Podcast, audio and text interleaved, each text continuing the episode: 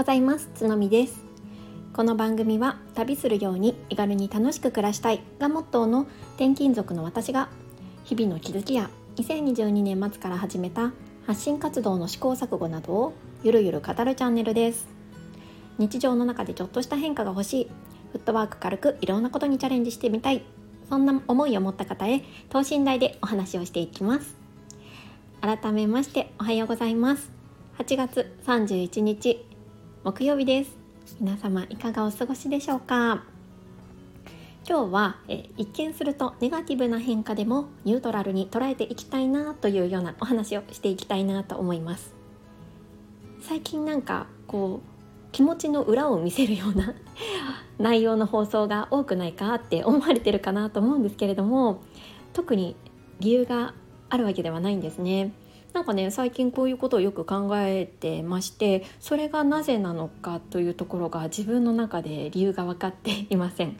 でもねこうやって毎日こう今スタンド FM で発信してるじゃないですか。うん、それねネタいつ考えてるかっていうと大体こう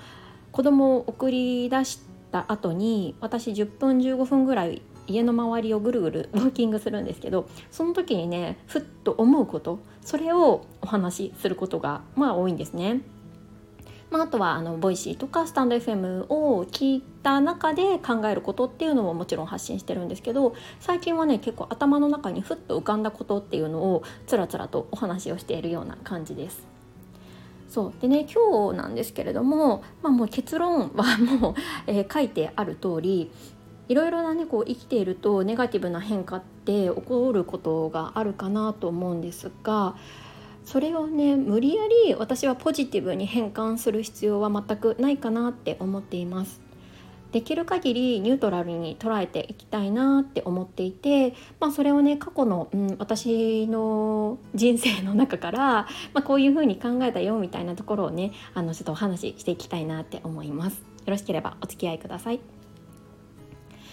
とですね私がまず、えー、今まで生きてきた中で最初に直面した、まあ、挫折というか、まあ、ネガティブな変化っていうのが、えー、高校受験高校受験に失敗したこと です。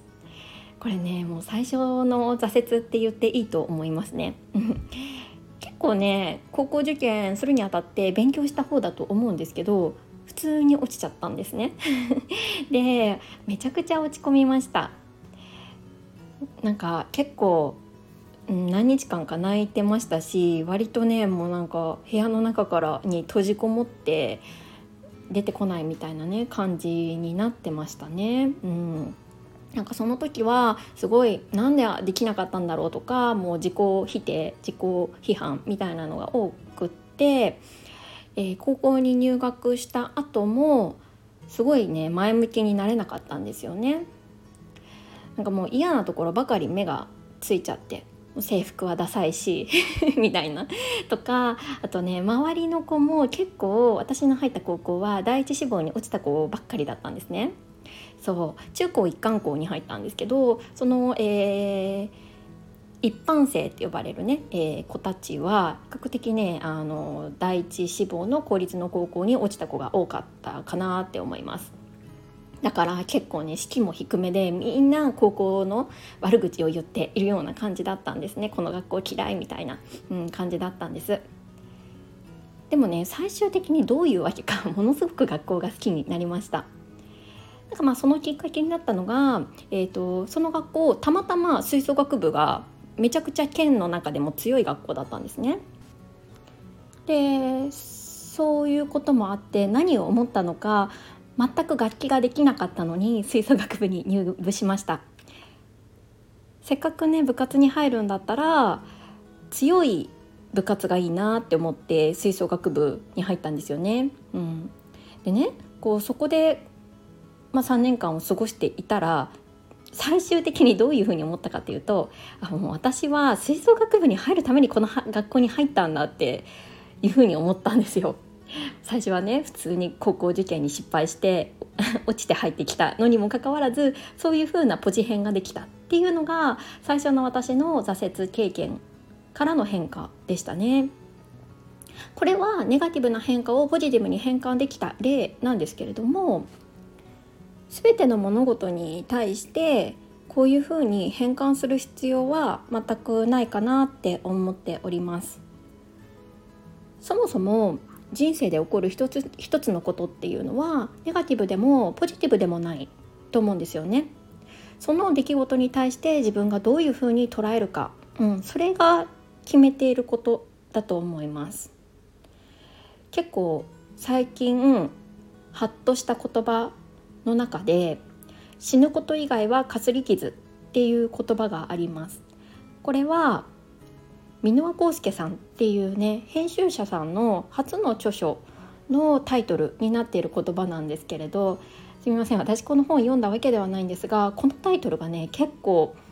共感できる部分というか本当にそうだなって思えたんですよね。そう死ぬこと以外はかすり傷死ぬこと以外はだったら、まあ、どんなこともね別に大したことないっていう意味だと思うんですけれども結構こう勇気づけられる言葉だなって思いました。さすがにねこの境地まで達したことっていうのはないんですけどね。でもなんかこう大切な考え方だなって思います。そう。だから全てのことに対してできる限りねニュートラルでいたい。これが今私が考えていることなんですよね。でねそのためにできること方法として考えられることをちょっと考えてみました。大きくね2つあるかなって思っています。まず1つが事実と感情を分けること。これ有名ですよね。そう。事実がどういうことででそれに対して自分がどう考えたかっていうその感情を切り分けて考える。これによってそのポジティブな出来事ネガティブな出来事っていうレッテルを貼らずに済むかなって思います。で2つ目なんですけれどもこれが結構大切かなって思ってます。それがうんと、感情からその切り分けた感情から抱いた自分なりの解決策を考えるっていうことですね。でねこの解決策を考えるの部分なんですけどこれはすぐに出なくても大丈夫だと思います。まずは事実と感情を分ける。でその後に解決策が出てくるタイミングでそれを考えるっていうステップでいいかなって思うんですよね。例えば、えー、私のこの高校受験のケースだと、まあ、高校にね落ちて最初もう悔しくて悲しかったんですね。で最終的にはさっきも言ったように、えっと、吹奏楽部に入るためにこの学校に入ったのかもみたいなそのぐらいねポジ変できたんですが、うん、それにプラスして今度こそ受験は成功させようっていうふうに思えたんですよね。これが私の考えた解決策の一つでしたそれから、えーと、他の例で言うと去年千葉から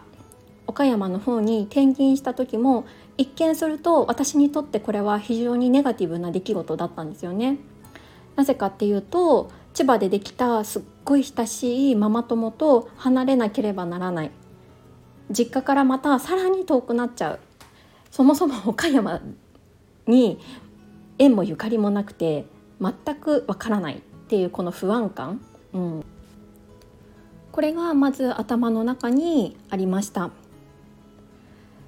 もしばらくしてからまあねあのくよくよしててもしょうがないし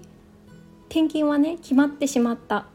そして、まあ、私の中で単身赴任夫だけが岡山に来るっていう選択肢はゼロだったのでもう一緒についていくしかないっていう事実は変わらなかったんですよね。じゃあどうしようかって考えた時に、まあ、自分で何かしら行動してネットでもいいからつながりを作ってみようかなって思いました。これがその時の解決策なんですよね。それがね今こういう音声配信につながっているわけなんですけれども結構一見するとネガティブなこと、まあ、自分にとってネガティブだなって思える変化って全てではないかもしれないですけどその人の人生に重要な転機になることが多いんじゃないかなって思います。少なくとも私は結構それがね転機になったんですよねそうだから、えーと、そのネガティブな変化っていうのをポジティブに無理やりする必要は全くないと思うんですけど冷静にニュートラルな状態でいられると次のそのステップっていうのがつながりやすくなるかなって思います。そうだからニュートラルな状態でいるためにまず感情と事実を分けるでそこからしばらく経ってもいいから自分なりの解決策、まあ、よりよく生きるための何かしらのうん打開策みたいなのが考えられるといいですよね。うん、なんかねそんな風に思っています。これからもねきっとあもうこの変化来たかみたいなネガティブな瞬間っていうのはきっと人生で何度も何度も起こってくるかなって思うんですよね。そうなった時に私はやっぱりこの事実と感情を分けてそこからの自分ニュートラルな状態で自分なりの解決策を考えるっていう流れを大切にしていけたらいいなって思っています。まあ、とは言ってもね あのこんな偉そうに語ってるんですけど本当にまああのネガティブな事象がね起きた時に そんな冷静にねこう事実と感情を分けるなんてできなかったりもするんですけどでもやっぱりこれを知ってるか知らないかでは全然行動も違ってくるかなって思うんですよね。そうだから頭の片隅にだけでも入れてその時に備えておこうかなと私は思っています。皆さんは何か自分にとってよろしくない出来事とかあネガティブだなっていう思いがあった出来事とかが起こった時にどういうふうに感情を処理していますか？よろしければコメントなどで教えていただけるととっても嬉しいです。はい、えー、ここまで聞いてくださっていつも本当にありがとうございます。今日は8月最終日ということですが、えー、今日もね軽やかに心地よく過ごしていきましょう。はい、それではまた明日。